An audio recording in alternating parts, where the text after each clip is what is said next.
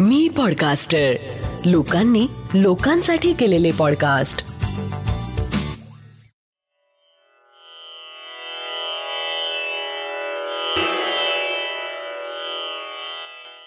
श्री गजानन महाराज की जय. श्री गजानन अनुभव ह्या पॉडकास्टचा आजचा एकसष्टावा भाग. अरे खुळ्यांनो ही गाय अवघ्या जगाची हो माय. जय गजानन. जेव्हापासून मला कळायला लागलं तेव्हापासून नेहमीच मला दोन गोष्टींविषयी आकर्षण राहिलं. त्यातील एक गोष्ट म्हणजे गजानन महाराज आणि दुसरी गोष्ट म्हणजे गाय. गजानन महाराजांविषयी सांगायचं तर कुठे त्यांच्याविषयी ऐकल्यामुळे असेल सभोवतालच्या चर्चेमुळे असेल गजानन महाराज हा विषय आत कुठेतरी भिडला आणि मी त्यांना नमस्कार करू लागलो.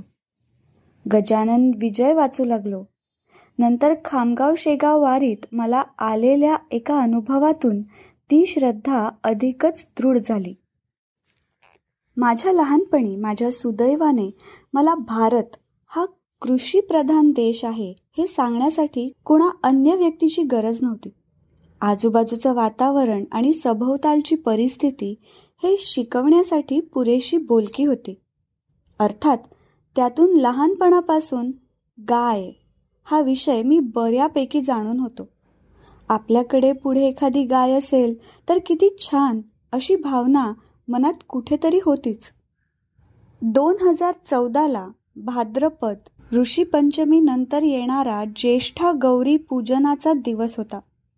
मी पूजा करायला बसलो आणि माझ्या नजरेसमोर सातत्याने एक गायीचा चेहरा दिसू लागला.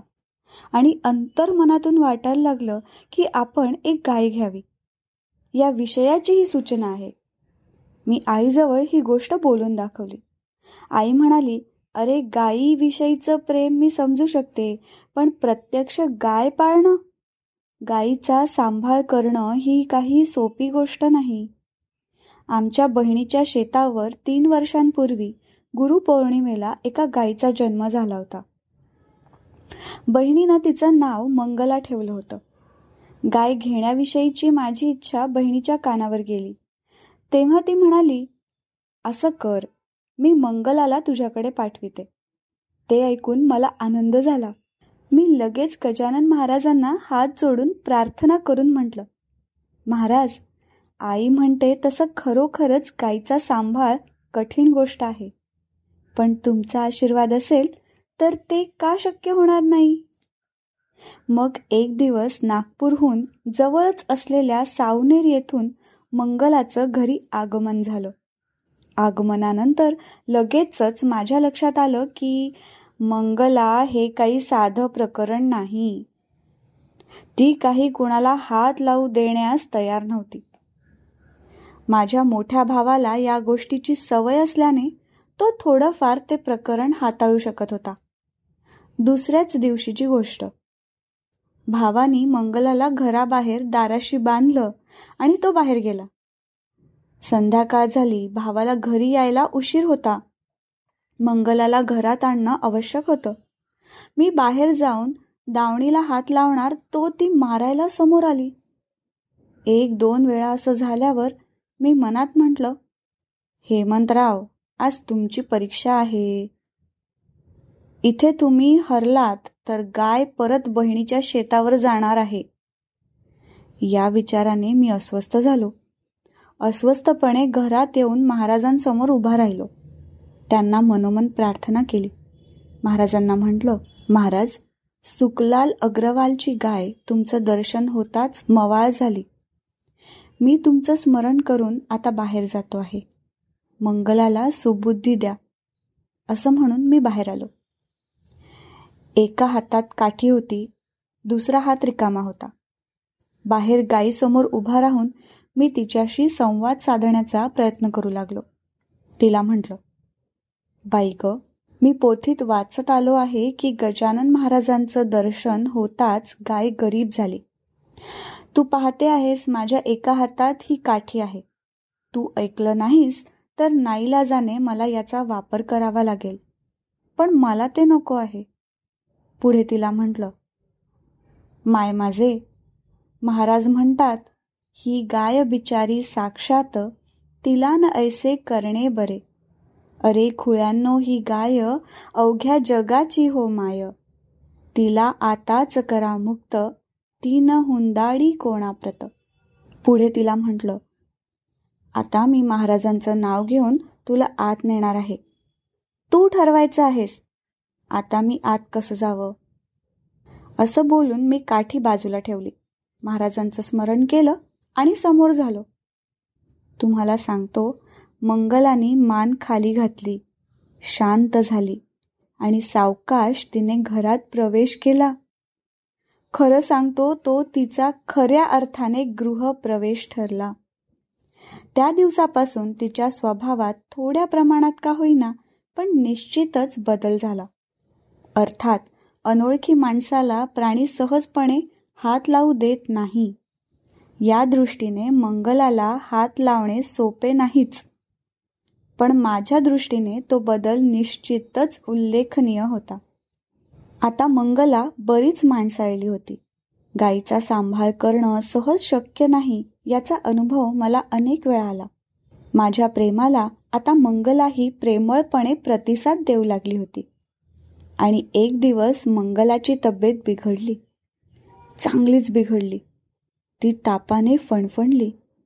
औषधोपचार सुरू झाले. पण म्हणावा असा गुण येईना. एक दिवस तिचं सर्वांग थरथरायला लागलं. तिला एकशे सहा पर्यंत ताप चढला. तिला डोळ्यांनी दिसेनासं झालं. ती अचानक जमिनीवर आडवी झाली. डॉक्टरांनी सांगितलं आजची रात्र कठीण आहे. शिवाय तिला पुढे दिसेल की नाही तेही आज सांगू शकत नाही. एव्हाना मंगलाने मला चांगलाच लळा लावला होता. जे लोक प्राणी पाळतात त्यांना प्राण्यांचं प्रेम किती असतं हे तेच जाणू शकतात. माझ्याजवळ आता महाराजांशिवाय अन्य उपाय नव्हता. मी नेहमी जेव्हा केव्हा शेगावला जातो तेव्हा महाराजांची विभूती आणि तीर्थ आणत असतो. त्या रात्री मी अंगणात बसलो. मंगलाची मान माझ्या मांडीवर घेतली. मध्येच थंडी वाजावी असं तिचं अंग शहारून येत होतं. मी मध्येच महाराजांशी आणि मध्येच मंगलाशी बोलू लागलो. मंगलाला म्हटलं तू त्या दिवशी महाराजांची शपथ दिल्यानंतर शांत झालीस ना? अगं महाराज तुझा विश्वास व्यर्थ नाही जाऊ देणार. होशील तू बरी. असं म्हणून दोन थेंब तीर्थ तिच्या मुखात सोडलं. चेहऱ्यावर विभूती लावली. मग महाराजांशी बोलू लागलो.